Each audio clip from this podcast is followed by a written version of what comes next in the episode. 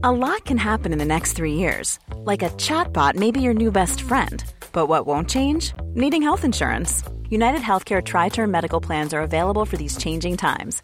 Underwritten by Golden Rule Insurance Company, they offer budget friendly, flexible coverage for people who are in between jobs or missed open enrollment. The plans last nearly three years in some states, with access to a nationwide network of doctors and hospitals. So, for whatever tomorrow brings, United Healthcare Tri Term Medical Plans may be for you. Learn more at uh1.com. When you make decisions for your company, you look for the no brainers. And if you have a lot of mailing to do, stamps.com is the ultimate no brainer. It streamlines your processes to make your business more efficient, which makes you less busy. Mail checks, invoices, legal documents, and everything you need to keep your business running with stamps.com. Seamlessly connect with every major marketplace and shopping cart. Schedule package pickups and see your cheapest and fastest shipping options from different carriers with rates up to 89% off USPS and UPS rates. And with the stamps.com mobile app, you can take care of mailing and shipping wherever you are. Make the same no-brainer decision as over 1 million other businesses with stamps.com. Sign up with code program for a 4-week trial plus free postage and a free digital scale. No long-term commitments or contracts. That's stamps.com. Code program. Bonjour, c'est Jules Lavie pour Code Source, le podcast d'actualité du Parisien.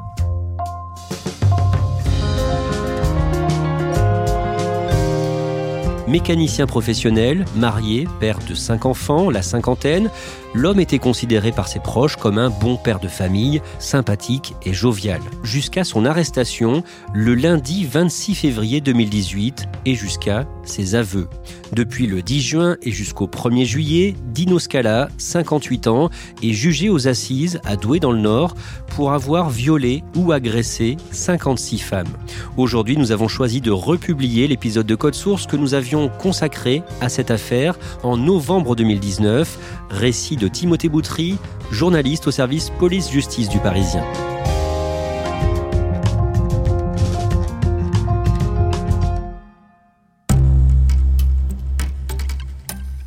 Timothée Boutry, cette affaire débute en 1988, près de Maubeuge, dans le département du Nord. Oui, on va se rendre compte qu'il y a une série de, viols et d'agressions sexuelles ou de tentatives qui ont lieu autour de Maubeuge et dans la vallée de la Sambre, dans le département du Nord. Il y a un cas, puis un autre, puis un autre, et voilà, ça commence à inquiéter un petit peu les enquêteurs.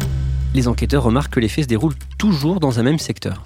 Oui, en fait, euh, ça suit la vallée de la Sambre, une rivière euh, qui est transfrontalière, qui traverse le nord et, la Belgique, et que ça suit euh, en fait la vallée et qu'il y a plusieurs villes qui sont le théâtre d'agressions sexuelles et de viols. À quoi ressemble l'endroit?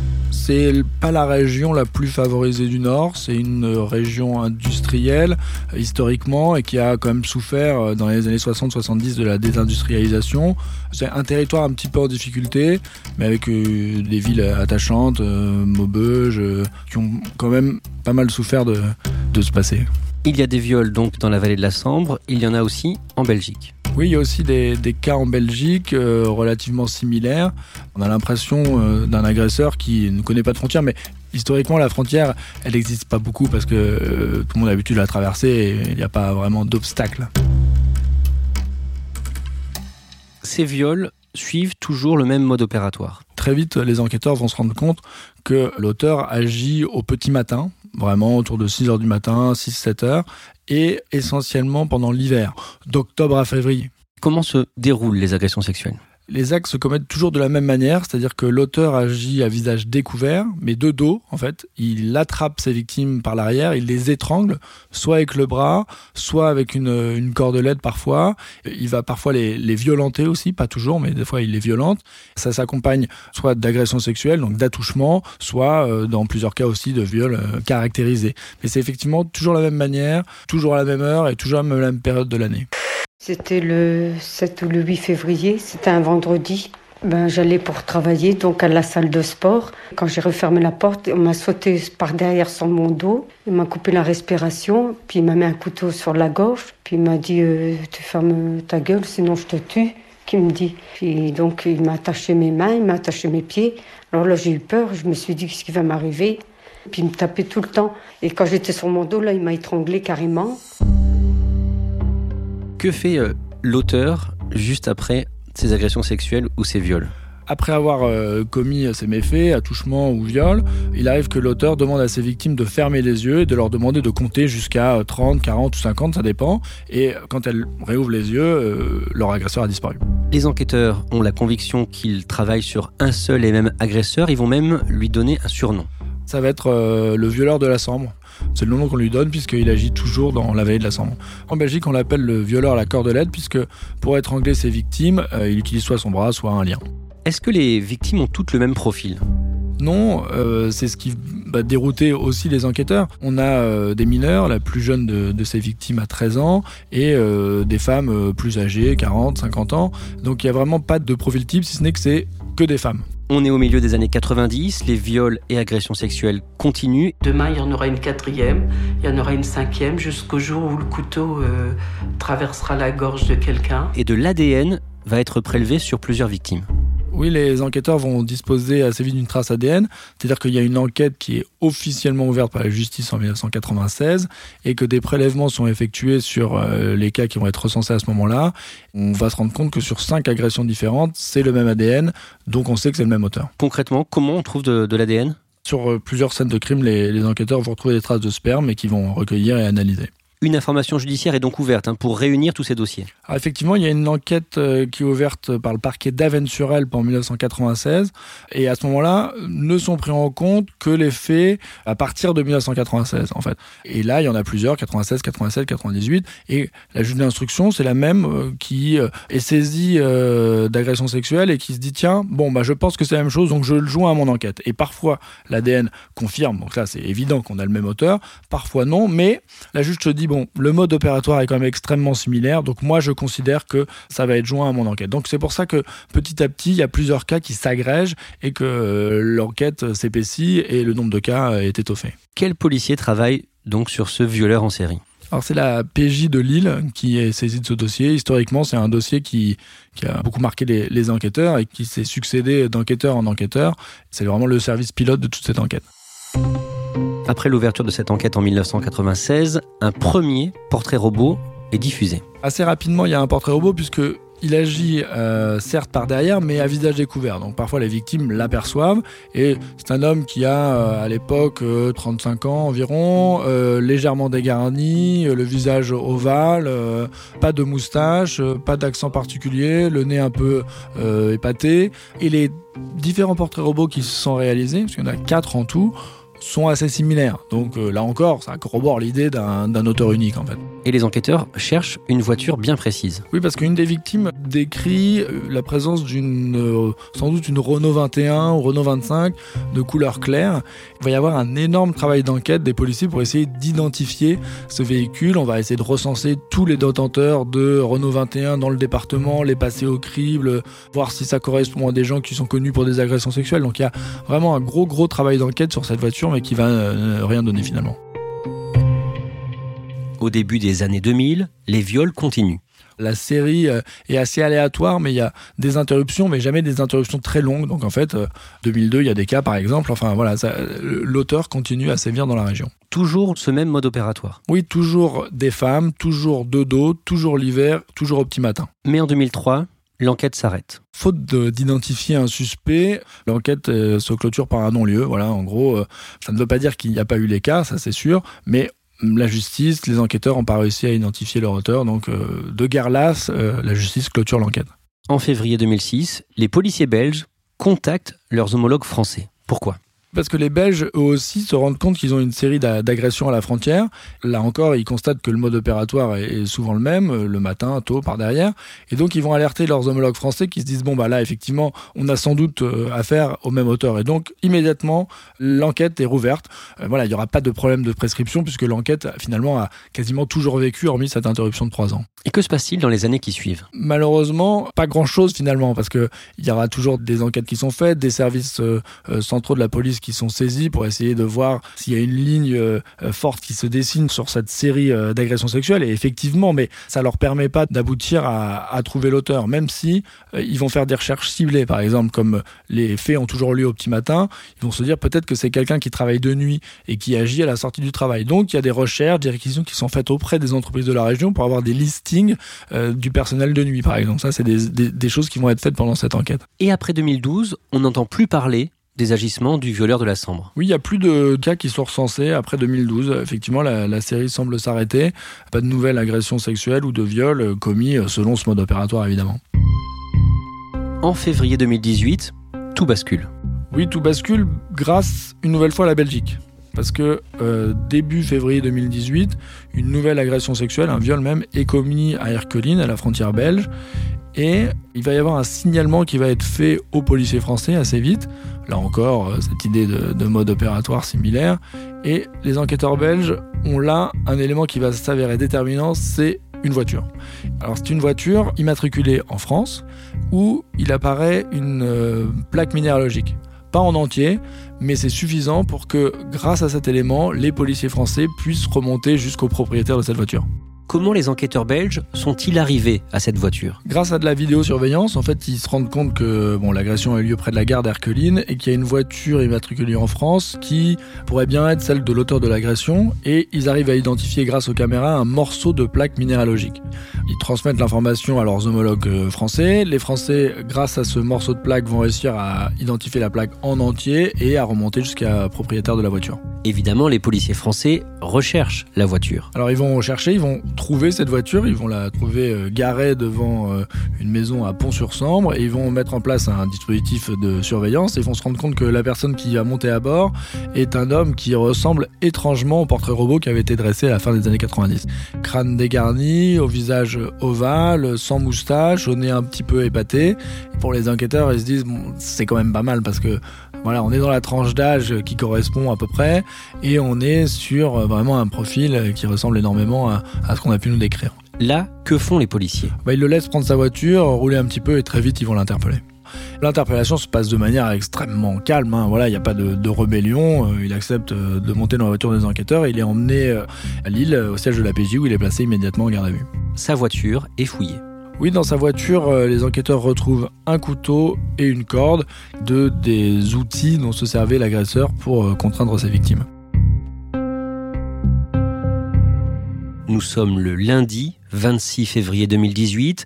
Cet homme est donc conduit dans les locaux de la police judiciaire de Lille. Il est placé en garde à vue et entendu par les enquêteurs. Oui, initialement, bah il donne son identité. Je m'appelle Dino Scala, je suis père de famille, je suis euh, mécanicien, je travaille pour euh, l'usine Gemont électrique, mais je vous en dirai pas plus. Voilà, il souhaite pas s'expliquer. Timothée Boutry, qui est cet homme, Dino Scala? C'est un homme euh, qui est donc installé dans la région depuis toujours, qui habite à Pont-sur-Sambre, donc dans la vallée de la Sambre, qui travaille comme mécanicien, électromécanicien pour euh, plusieurs entreprises sous-traitantes, mais au sein de l'usine Gemont électrique. Donc Gemont, c'est une ville qui se situe toujours sur euh, la vallée de la Sambre, mais plus près de la frontière belge. C'est un homme qui est bien connu dans la région puisque c'est un bénévole passionné de sport, de cyclisme et de football. Il a été président d'un club de foot, dirigeant, entraîneur. Vraiment, c'est un homme très sociable. Quel portrait ses proches dressent de lui Celui d'un homme euh, jovial, sympathique, très généreux, toujours disponible, prêt à aider. Ses collègues le décrivent comme un, bon collègue, euh, bon travailleur, comme un bon bénévole par ailleurs dans le monde du sport. Sa femme décrit comme un bon mari qui euh, s'occupe bien de la maison et s'occupe bien des enfants. Et ses enfants le décrivent comme un bon père, notamment une de ses filles qui dit « ça n'est jamais pris à nous, je comprends absolument pas les soupçons qui pèsent sur lui à ce moment-là ». Donc vraiment monsieur tout le monde Monsieur Tout le Monde, mais Monsieur Tout le Monde sympa. Au cours de la même garde à vue, nous sommes toujours le 26 février 2018, à Lille, à la police judiciaire. Une heure plus tard, il se dit prêt à parler. Oui, en fait, très vite, euh, Dinos Callas ravise et dit aux policiers que voilà, il est prêt à répondre à leurs questions. Très vite, il va dire voilà, je, suis l'homme que vous recherchez. J'ai commis euh, énormément d'agressions sexuelles. C'est moi, je savais que j'avais un problème et finalement, euh, je suis content d'être arrêté. Parce qu'il dit voilà, plusieurs fois je suis passé devant l'hôpital psychiatrique de Maubeuge, je me suis dit qu'il fallait que je rentre parce que ça n'allait pas, je l'ai pas fait. Et ben là, ça y est, maintenant, ben, je comprends pas comment j'ai pu faire ça, mais c'est moi et euh, je veux chercher à comprendre et je veux savoir. Comment est-ce qu'il explique ces euh, agressions et ces viols? Il parle de pulsion. Il dit que voilà, ça, ça le prenait et puis euh, il fallait qu'il passe à l'acte, qu'il pouvait y avoir des moments où il n'y avait pas du tout euh, de pulsion et donc il y a des, mois qui se passent sans que bah voilà, il y ait des agressions qui soient communes et il s'explique aussi très vite sur euh, le moment où il passe à l'acte parce qu'effectivement les enquêteurs avaient constaté qu'il euh, agressait toujours au petit matin et dit bah oui, c'est parce que je partais au travail très tôt et l'hiver oui parce que euh, il faisait nuit au moment où, où il passait à l'acte en fait. Plus tard, pendant une autre garde à vue, il en dit un peu plus sur ses actes. Et là, il va décrire un, un un peu plus inquiétant, puisque dans sa première garde à vue, il parle de pulsion. Il dit voilà, euh, ça me prenait comme ça, et voilà, je passais à l'acte. Et là, il va dire non, en fait, euh, c'est vrai, il m'arrivait de faire des repérages, parce qu'à chaque fois, il a cassé ses victimes dans des lieux isolés, euh, une entreprise fermée, une cour, un chemin, pour pas être surpris. Et là, il dit ouais, je faisais des repérages. Il dit je suis aussi voyeuriste. Ça m'arrive parfois euh, de regarder euh, derrière les fenêtres. Une fois, j'ai pris une chaise et je me suis assis dans une courée. J'ai observé une femme dans sa maison pendant plusieurs minutes. Voilà donc. Et lui-même se décrit comme un, un prédateur. Il dit je repérais, j'attendais ma proie, prêt à chasser en fait. Comment réagissent ses proches après son arrestation et surtout après ses aveux?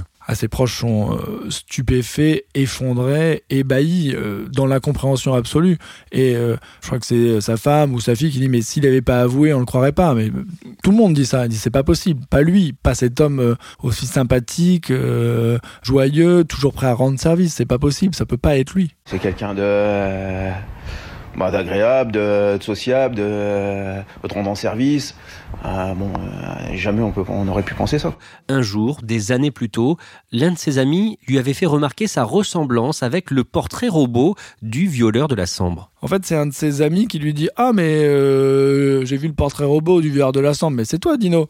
Et il lui dit Ah, arrête tes conneries. Mais en fait, il dit Voilà ça l'a un peu glacé son moment. Il dit, bah, quand même, ça m'a posé question, euh, ça m'a travaillé, et puis euh, finalement, il était passé à autre chose. Parce qu'en fait, euh, c'est ça aussi qui le caractérise, c'est que il a commis autant d'agressions et qu'il a pu finalement vivre avec de manière extrêmement normale, comme l'homme normal qu'il apparaissait. Les enquêteurs vont creuser le parcours et l'histoire de, Dino Scala et il a eu une première vie. Oui, en fait, il a grandi dans une famille un peu compliquée euh, de la région et on va se rendre compte que son père était pas un homme forcément extrêmement respectable, puisqu'il y avait un, secret de famille, un peu tabou, qui va vraiment émerger l'affaire de l'enquête, c'est que il avait commis des, des, agressions sexuelles sur une de ses filles, en fait. Et alors, cette fille dit qu'elle en a parlé à ses frères, qui disent que non. Enfin, on sent que ça a été tabou, mais que voilà, il a grandi dans un foyer avec un père incestueux. Et il s'était marié une première fois, et dans cette première famille, il est soupçonné d'agression sexuelle. Oui, en fait, euh, il a eu un premier mariage qui a donné naissance à deux enfants, mais qui euh, s'est conclu par un divorce, un divorce assez houleux, compliqué. Enfin, mais là, à la faveur de son arrestation, ses anciennes belles-sœurs, qui étaient mineures à l'époque, on parle du milieu des années 80, vont euh, le soupçonner d'agression sexuelle. Il y en a une qui dit que plusieurs fois, elle a l'impression d'avoir été euh, droguée quand elle allait chez lui, il lui faisait manger des yaourts, et qu'une fois, elle s'est réveillée à moitié nue de son lit. Donc, elle dit, c'est bizarre, j'ai l'impression que et une autre de ses belles-sœurs qui, euh, une nuit, euh, va avoir le sentiment que quelqu'un s'introduit dans son lit pour s'allonger à côté d'elle et qu'elle va se réveiller et que la personne va prendre la fuite et que juste devant la maison, on va retrouver les, les baskets de Dino Scala. Voilà. Donc en fait, dès le lendemain, il y a euh, sa famille qui va voir Dino Scala en disant mais qu'est-ce qui se passe? C'était toi? Et il va nier formellement être la personne qui s'est introduite dans ce lit. Beaucoup plus tard, il va finalement reconnaître que c'était bien lui. En octobre 2019, le jeudi 10 octobre, Dino Scala est entendu une nouvelle fois par la juge d'instruction à Valenciennes dans le Nord. Et là, Timothée Boutry, l'affaire prend une autre ampleur. La justice va réexaminer tous les cas d'agression sexuelle et de viol qui ont été commis dans la région. Pendant un an, la juge va ressortir le dossier, réentendre les victimes, se rendre compte pour savoir si c'est toujours le même mode opératoire, est-ce que c'est lui ou pas, est-ce que c'est potentiellement euh, Dino Scala qui est l'auteur. Et finalement, il va être réentendu une journée entière. C'est une audition extrêmement longue, toute la journée du 10 octobre par la juge d'instruction de, de Valenciennes. Et là, il va être mis en examen pour 39 faits supplémentaires. Donc on arrive sur une série de 56 victimes entre 1988 et 2018. Sur 30 ans, 56 victimes. C'est absolument considérable. Et encore, lui-même le dit à la juge. Il dit, ça aurait pu être beaucoup plus nombreux. toutes les fois où je pensais passer à l'acte et finalement je l'ai pas fait parce qu'il y a un événement extérieur qui fait qu'il n'a pas agi quoi. Dino Scala a été expertisé par des psychiatres. Est-ce qu'il est schizophrène? Pas du tout. Il ne souffre d'aucune pathologie psychiatrique. Là, vraiment, les deux experts psychiatres qui l'ont examiné sont absolument formels. Donc, il est totalement responsable de ses actes. C'est vraiment Monsieur Tout le Monde avec une double personnalité. Un enquêteur de la PJD, il en garde à vue, il dit Mais est-ce qu'il n'y a pas deux Dino Scala? Et lui, il dit Bah oui, c'est vrai, il y a Dino 1 et Dino 2. Donc, vraiment, il y a le Dino 1 sympa, serviable, bon père, et le Dino 2, l'agresseur sexuel en série.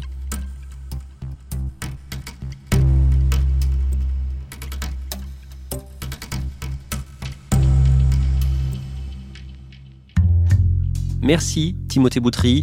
L'actualité du procès de Dino Scala est à suivre sur leparisien.fr. Cet épisode de Code Source a été préparé par Stéphane Geneste, production Clara Garnier-Amouroux, Marion Botorel, Lola Sotti et Sarah Amni, réalisation Pierre Chaffanjon. Code Source est le podcast d'actualité du Parisien, un nouvel épisode chaque soir de la semaine. Pour n'en rater aucun, n'oubliez pas de vous abonner sur votre application audio. Vous pouvez nous contacter sur Twitter, at Code Source, ou nous écrire code source at leparisien.fr.